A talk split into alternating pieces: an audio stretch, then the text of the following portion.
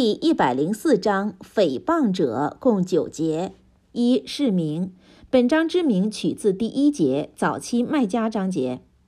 二释义，一麦加的拜偶像者为了防止人们听穆圣传道，娑罗拉华利夫萨拉，曾埋伏在通到麦加的半途，劫持前往麦加的人，并警告他们不得去听穆圣传道，娑罗拉华利夫萨拉。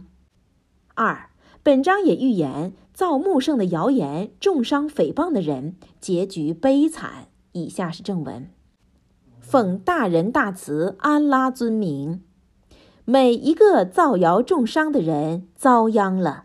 他聚敛今世的财富，并不时盘算或累积。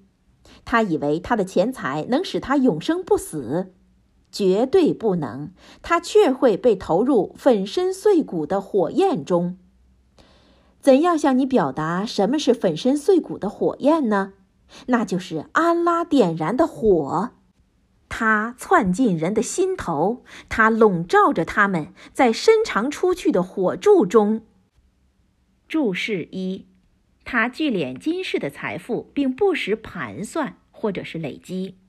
马本作他聚敛财富而当作武器，《古兰经》第一百零四章中。